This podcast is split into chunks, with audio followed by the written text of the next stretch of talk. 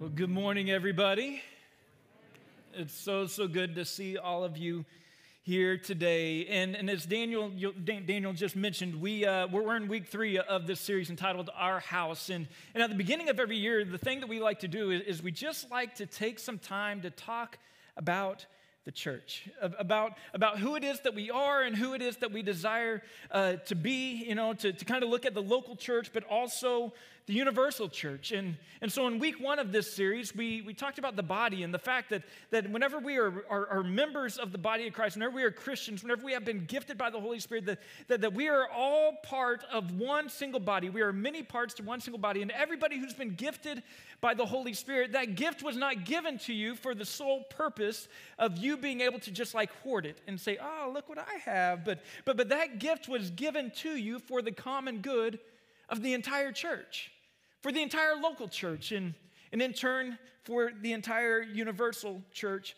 as well. But then in, in week two, we kind of looked at, at, this teaching that, that we see all throughout the New Testament. From, from Jesus to, to James, to where James puts it this way he says, Do not merely listen to the word and so deceive yourselves, but do what it says. Because whenever you do what the word says, all of a sudden you become more like Jesus. And, and in turn, whenever you become more like Jesus, G- Jesus, because you're a part of this body, we become more like Jesus. And, and honestly, that's like the ultimate goal of the entire thing is, is for us, you know, our, our number one value is, is for everybody to have a transformational relationship with Jesus through the power of the Holy Spirit, through obeying his words, that we all become more like Jesus. Whenever we do that individually, in the end, we end up doing that collectively as well.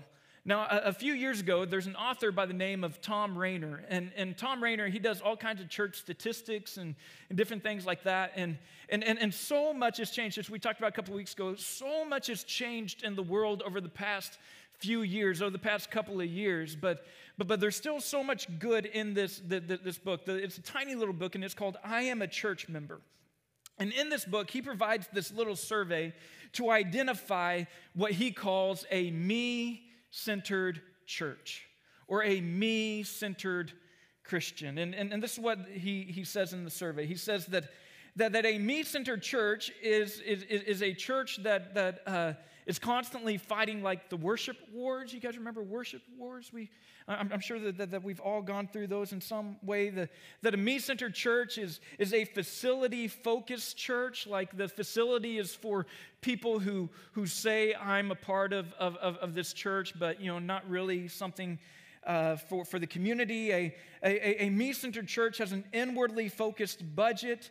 A me centered church has attitudes of, of entitlement. A me centered church uh, experiences, often experiences anger and hostility. A me centered church has evangelistic apathy. And a me centered church has greater concern about change that might take place rather than concern for the gospel.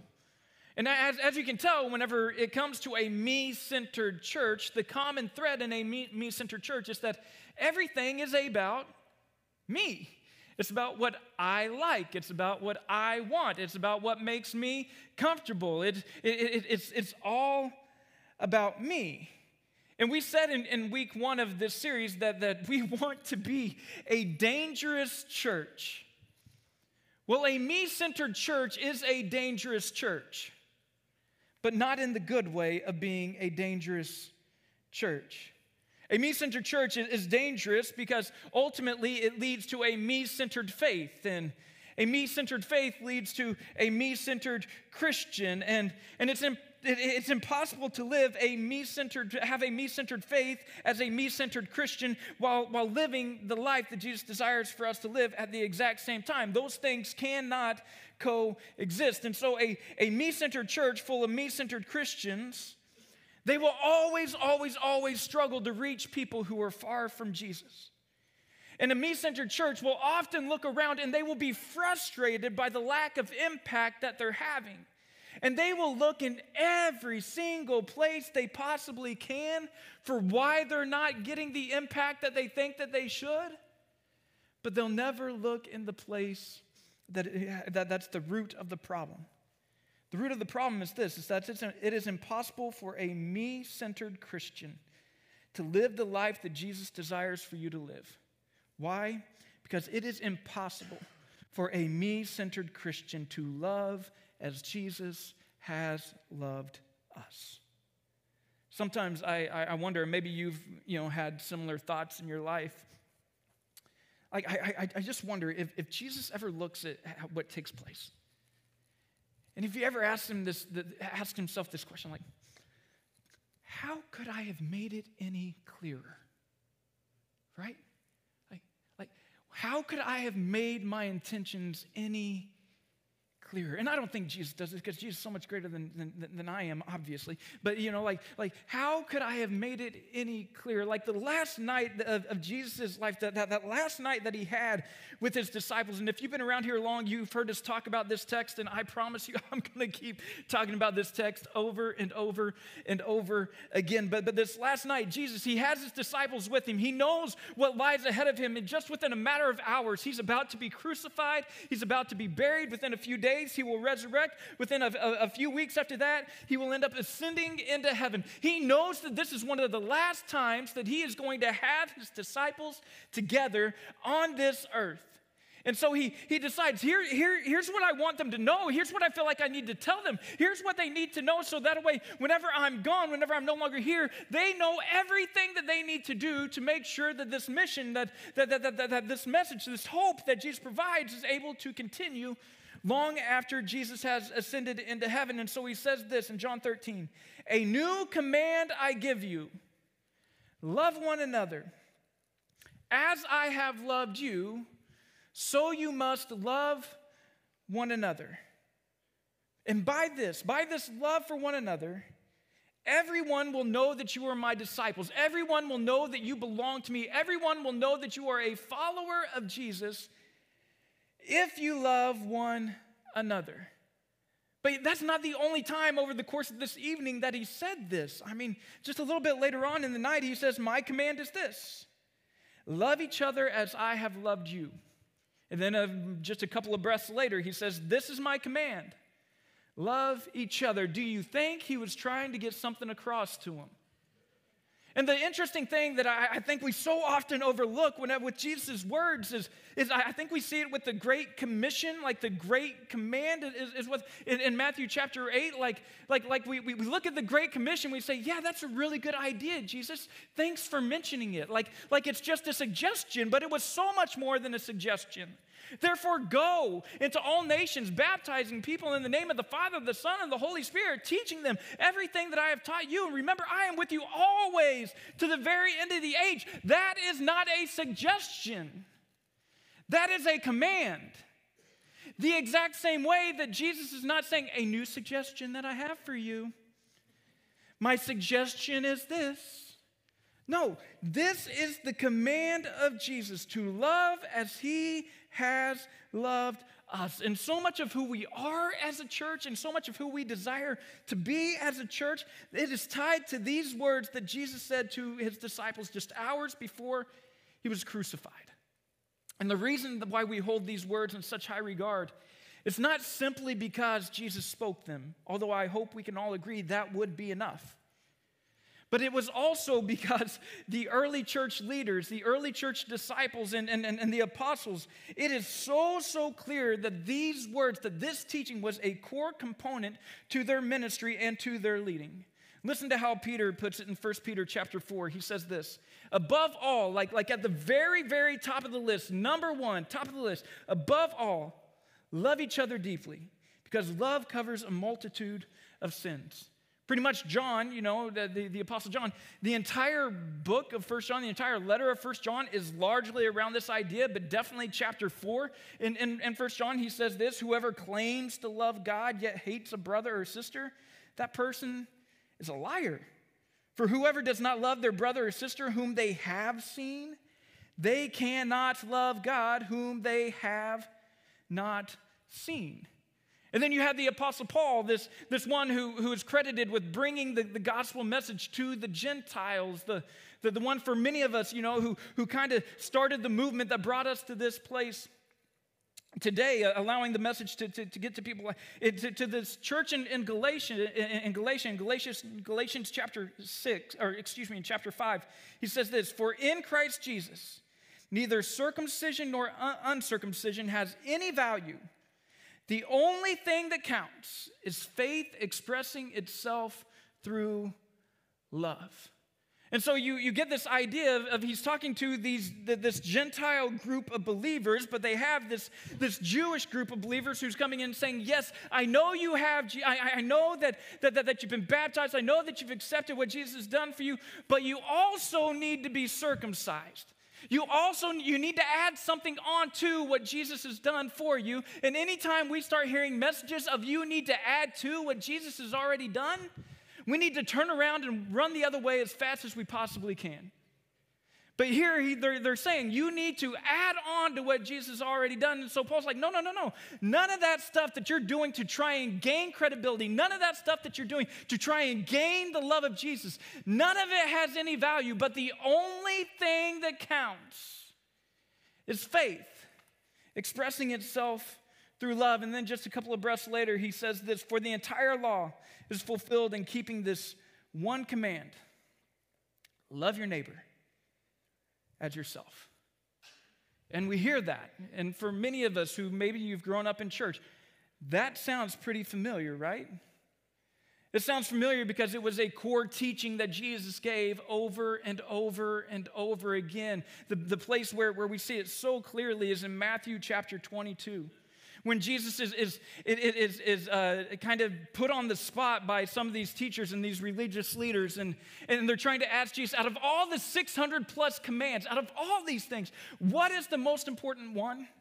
Come on, Jesus, there's so many options. What do you choose? And Jesus replied, Love the Lord your God with all your heart, with all your soul, and with all your mind. And all the Jewish people standing around, they would have been like, That's right. That's right. That's what Moses said in Deuteronomy chapter 6. We're all on the same page here. Jesus, we're, we're, we're, good. Like for, for one of the very first time, the Jewish leaders and Jesus, they were good, but then Jesus, he continued.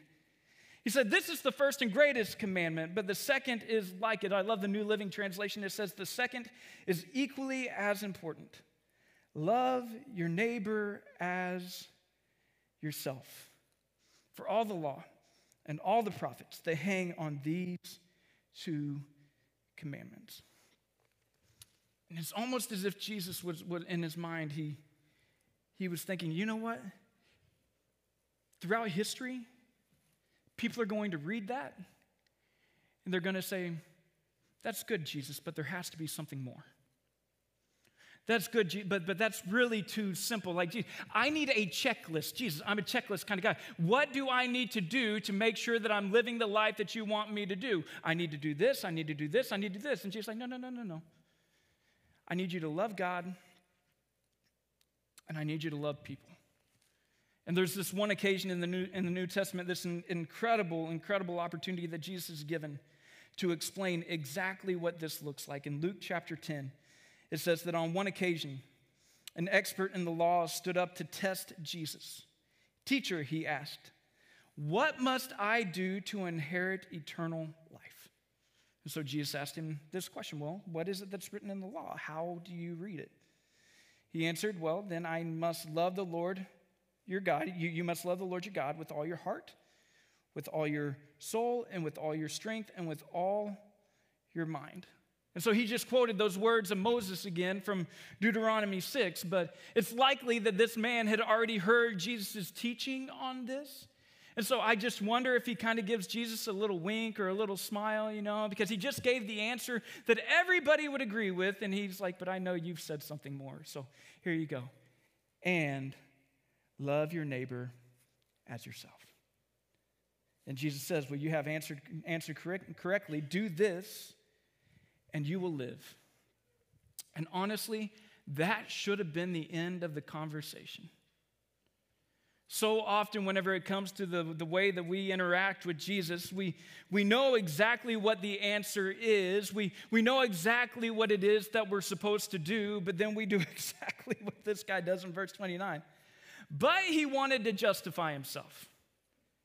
I know what I'm supposed to do. I know what you're calling me to. I know what you've told me to do, but Jesus, can, can we just talk about this a little bit more, real quick?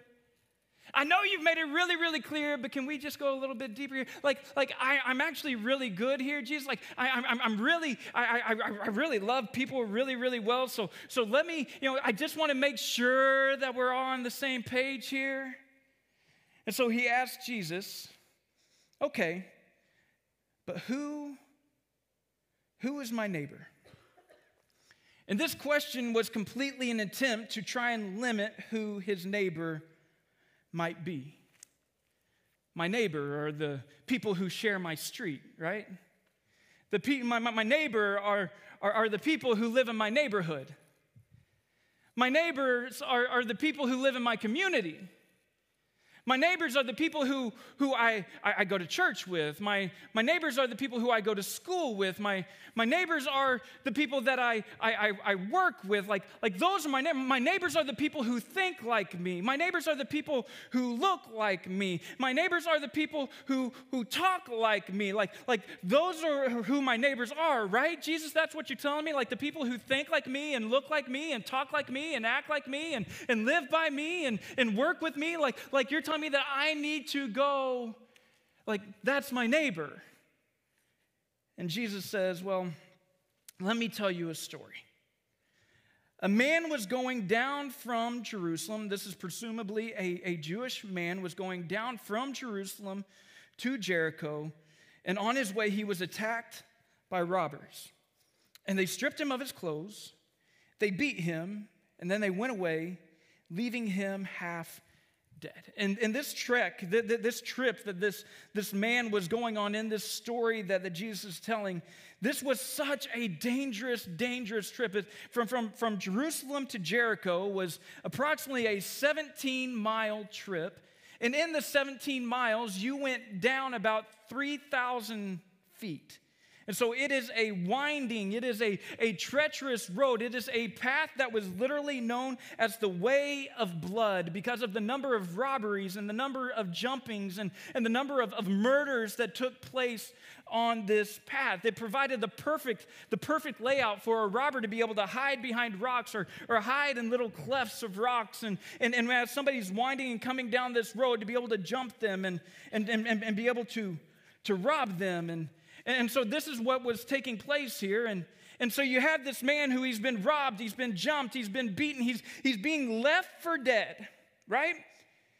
But it just so happened, it just so happened that, that, that a priest happened to be going down the road at the exact same time. Like, I mean, that, that, that's such a, a, a, great thing, right? I mean, surely this religious man is going to come and, and do something about this man who would say that he loved God. Surely he's going to see the pain and the suffering and the, the, the, the danger that this person is in, and, and surely he's going to step in and do something. But, but when he saw the man, he passed by on the other side of the road. I just wonder Maybe this guy who had just gotten jumped, maybe he still had some level of consciousness. And I just wonder if, whenever he looked and if he saw the priest, whenever he saw the religious man coming, I just wonder if he thought, oh, thank you, God. You've sent someone my way. You've sent someone to save me. Only to have the religious man get as far away from him and pass by on the other side of the road. But then a Levite, another religious person, when he came to the place and he saw him, he also went to the other side of the road and he passed by. And so, so we can come up with all kinds of reasons. We can come up with all kinds of reasons, but, but what we have is we have a man who is hanging on to life by a thread, a man who is in desperate need of some sort of help and attention and you have religious people who know the words of Moses. You have religious people who, who, who know the Old Testament, who, who know the, that the God is a God who, who desires mercy and compassion, and, and, and, and yet they pass on the other side. And I mean, there are so many reasons that we could give why they did that. Maybe they were just in a hurry, right?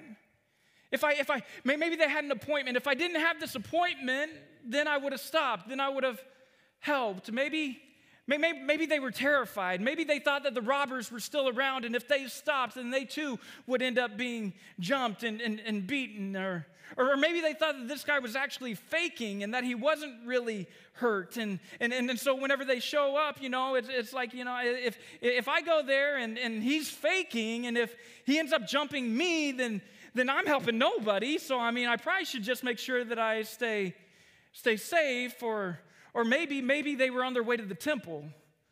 And because they were going to the temple, they were going to worship, they knew that, that, that if they went and if they helped this man, that all of a sudden they would be considered unclean by the temple standard. And, and, and so, so they cannot help this man and go worship God. And if it comes down to worshiping God or helping a person, surely God would want me to go worship him instead of help. Right? I mean, we can come up with all the reasons and all the excuses. But regardless, regardless of what, is, of what their thinking was, Jesus is making it so, so clear throughout this story that we are to love others even whenever we are busy. That we are to love others as Jesus has loved us, even when it may cost us something.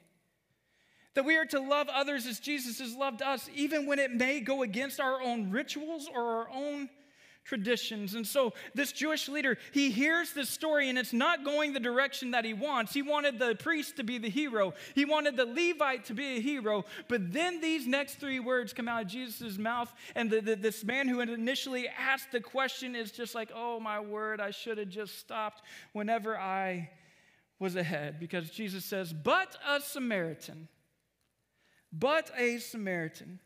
And you can imagine this teacher of the law's face as he hears these words. All of a sudden, whenever the priest was coming, his face lit up. Whenever the Levite was coming, his face lit up, but a Samaritan, and all of a sudden, his face, it just drops. Because the, the, the Jewish people and the Samaritans, they had a long, long standing rivalry and, and they would never help one another. They would never do something for one another. The, the, the Samaritans were the hated half breed, the, the, the, the, long history of, of, of, of destroying each other's places of worship and, and just having this bitter, bitter rivalry. The Jews went so far that whenever they, they would never even pass through Samaria, they created their own little paths whenever they had to go from north to south, so that way they could make sure that they stayed out of Samaria because they wanted nothing to do with them. But here Jesus is about to make the Samaritan, the bad guy, into the hero. He says, But, but a Samaritan, as he traveled, he he came to where the man was, and when he saw him, he took pity on him. He went to him and he bandaged his wounds, pouring on oil and, and, and wine. And he put the man on his own donkey and brought him to an inn and took care of him. And then the next day, he took two denarii, which was the, uh, the equivalent of two days' wages, and, and gave them to the innkeeper, which would have been enough for the innkeeper to take care of him for at least a few weeks. And and he asked him to look after him and said, When I return, I will reimburse you for whatever extra expenses that you may have. And so you, you have the, the religious leaders who, who literally get as far away from the pain as they possibly can. And you have the enemy who goes straight up to it and takes care of the man. And so Jesus then asked the question which of these three do you think was a neighbor to the man who fell into the hands of the robber. And the expert replied, I love this so much. The one who had mercy on him, he could not even bring himself to say the Samaritan. It was too dirty of a word to come out of his mouth. So he just says, The one who had mercy on him. And then Jesus said, Go and do likewise. Go and do likewise. In church, here in a couple of months, I'm going to be 40 years old.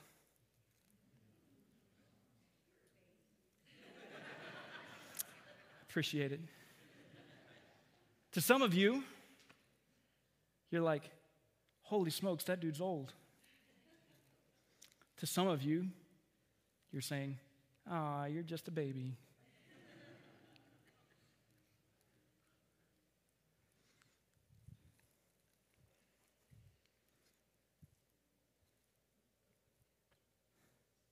But I believe that right now, more than any other point in my life in these 40 years,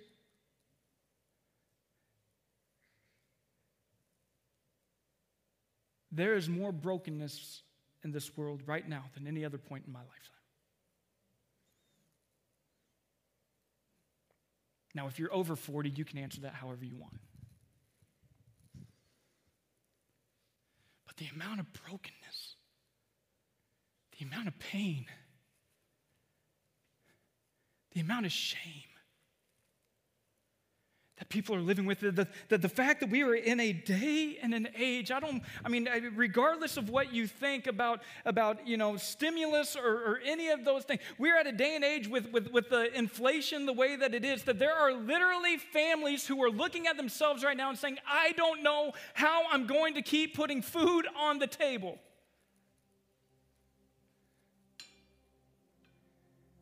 It is impossible for us as Jesus followers to stay away from brokenness today.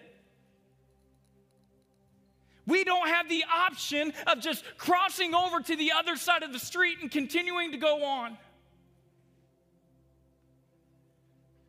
You look around the world, and I mean, throughout the last couple of years, you can see it. You find whatever statistic you want, it shows you that the mental illness in this world is skyrocketing right now.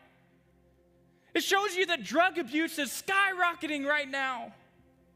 It shows you that suicide is skyrocketing right now. And we cannot get away from it. But please listen to me, church. Because of the hope of Jesus Christ, it should never be our intention to get away from it. It should always be our intention to run to it. Because you look at everything that is taking place, you look at the pain, you look at the suffering, you look at the questions and the doubts and the loneliness, you look at all of it. And you have to come to this place to where we can understand that because of Jesus, because of Jesus, that there is no different level. Nobody is better than anybody else that whenever it comes to the cross, we all stand on level ground. We are all broken sinners in desperate need of amazing grace. But so often,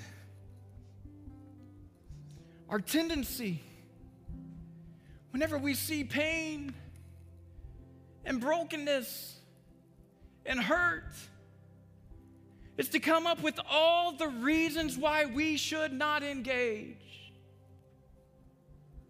And just to cross to the other side of the street, pass by. But man, may it be true for us that whenever the world sees us coming, that they see agents of hope Whenever the world sees us coming, they see people who are not willing to just get on the other side of the road, but because of Jesus, we believe that all people can be reconciled to a holy God.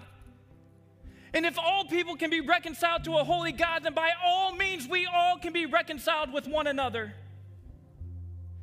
And all of that is true because of the cross. Every single pain that we see in this world, Jesus is the answer. He's the answer for it all. But do you want to know how that answer gets to the broken? Whenever we decide to engage brokenness instead of passing by on the other side of the street. so may our neighbors, whenever they see us coming, may, may they know that, that an agent of hope is on the way. This is the entire reason that we are here. The entire reason we are here is not so that we have a building that is full of people who look like us and think like us and talk like us and believe everything that we believe at this moment in time.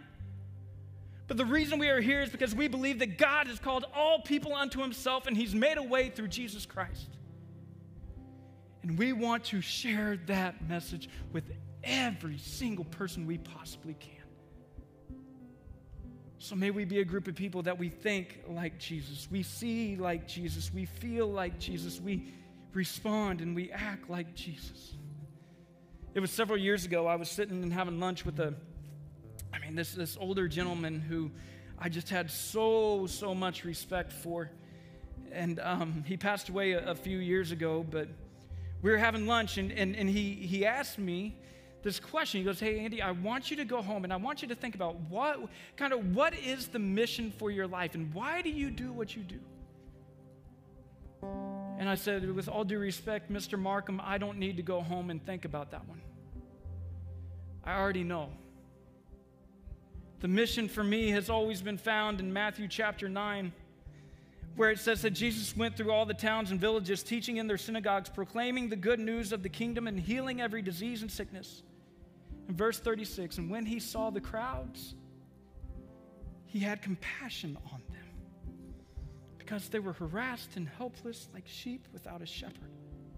And then he said to his disciples, The harvest is plentiful, but the workers are few. Ask the Lord of the harvest, therefore, to send out workers into the harvest field. Brokenness is everywhere. You want to know one of the hardest things about where we find ourselves in the world today and, and this community? It's this community, more than any other community I've ever been a part of, tries to hide their brokenness. They try to hide their shame. They try to hide their pain. But do you want to know who you cannot hide your, your, your shame and your pain from for very long? Your neighbor. They see what's going on in your house. They see your countenance whenever you come out the front door. They know, I mean, they, they have an idea whether, whether you're close or whether you're not, just from what they see. They have an idea of what you're facing. And as we face all this brokenness, once again, I just want to plead with you, with us. Even in the midst of our brokenness, can we always, can we please just keep our eyes focused on Jesus? May we be able to keep our hope found in Jesus. And may we be able to take that hope everywhere we go and to every person that we encounter. May we do more than simply listen to the word and so deceive ourselves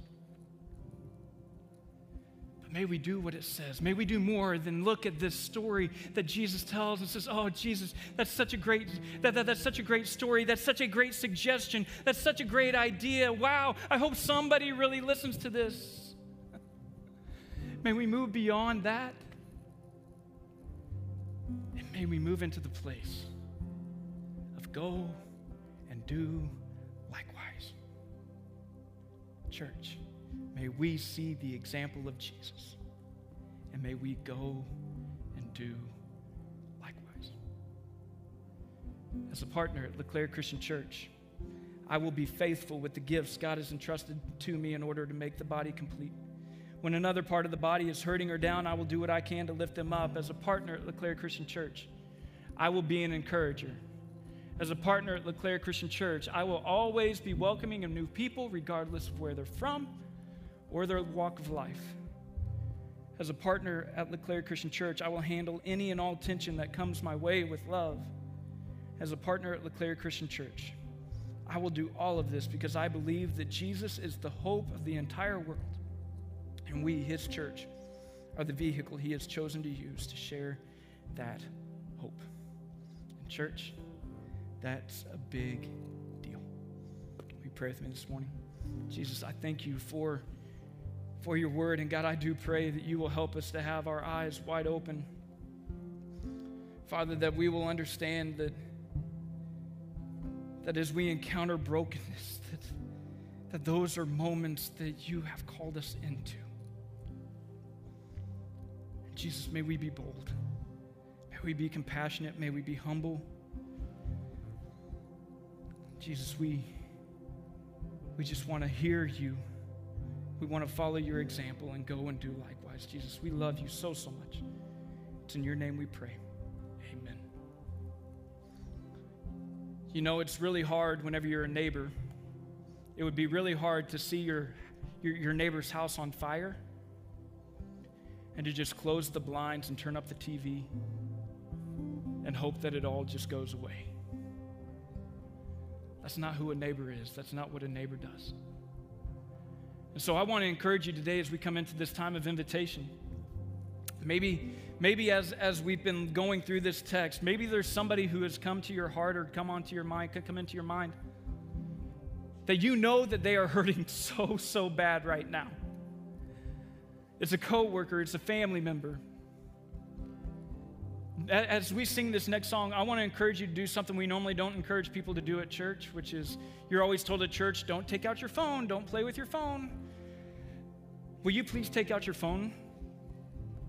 And will you please text the person that might be on your mind that, that you know is hurting? Will you ask them to go to coffee this week? Will you, will you ask if you can take them to lunch this week? Will you please do something? Will, will, will you just ask how they're doing? Will you open up the doors to a conversation? Don't allow the brokenness of a person to come to your mind and then just ignore it. But can you respond to it today? Because whenever it comes to who a neighbor is, a neighbor is not just people who look like you or, or, or, believe like you. It's not a race, a gender, or a creed. A neighbor is anyone in need whom God created and whom Jesus died for. And if we just want to make it really crystal clear on who that is, that's like literally everybody. A neighbor is anybody whom God created and Jesus died for. And the reason we can do this is because what was accomplished on the cross. Because Jesus literally, He made it to where we could all be one. That whenever we reach out, we're not reaching out because we're any better or any worse than anybody else, but we are all, we are reaching out because we care, because we are all on level ground at the foot of the cross. We are all broken sinners in desperate need of amazing grace. And that's why our neighbor is everyone. And so if you need prayer today, Trey will be up here, I'll be up here. We'd love to have the opportunity to pray with you. If you have a decision to make today, we would love to be able to walk with you through that decision. If you're experiencing some brokenness, we had some people come forward first service who were dealing with brokenness. We had a baptism first service as well. I know you guys didn't get to see that, but that's pretty awesome. We would love to be able to, to, to pray with you in whatever it is that's going on in your life. But if you would, go ahead and stand and come as we sing.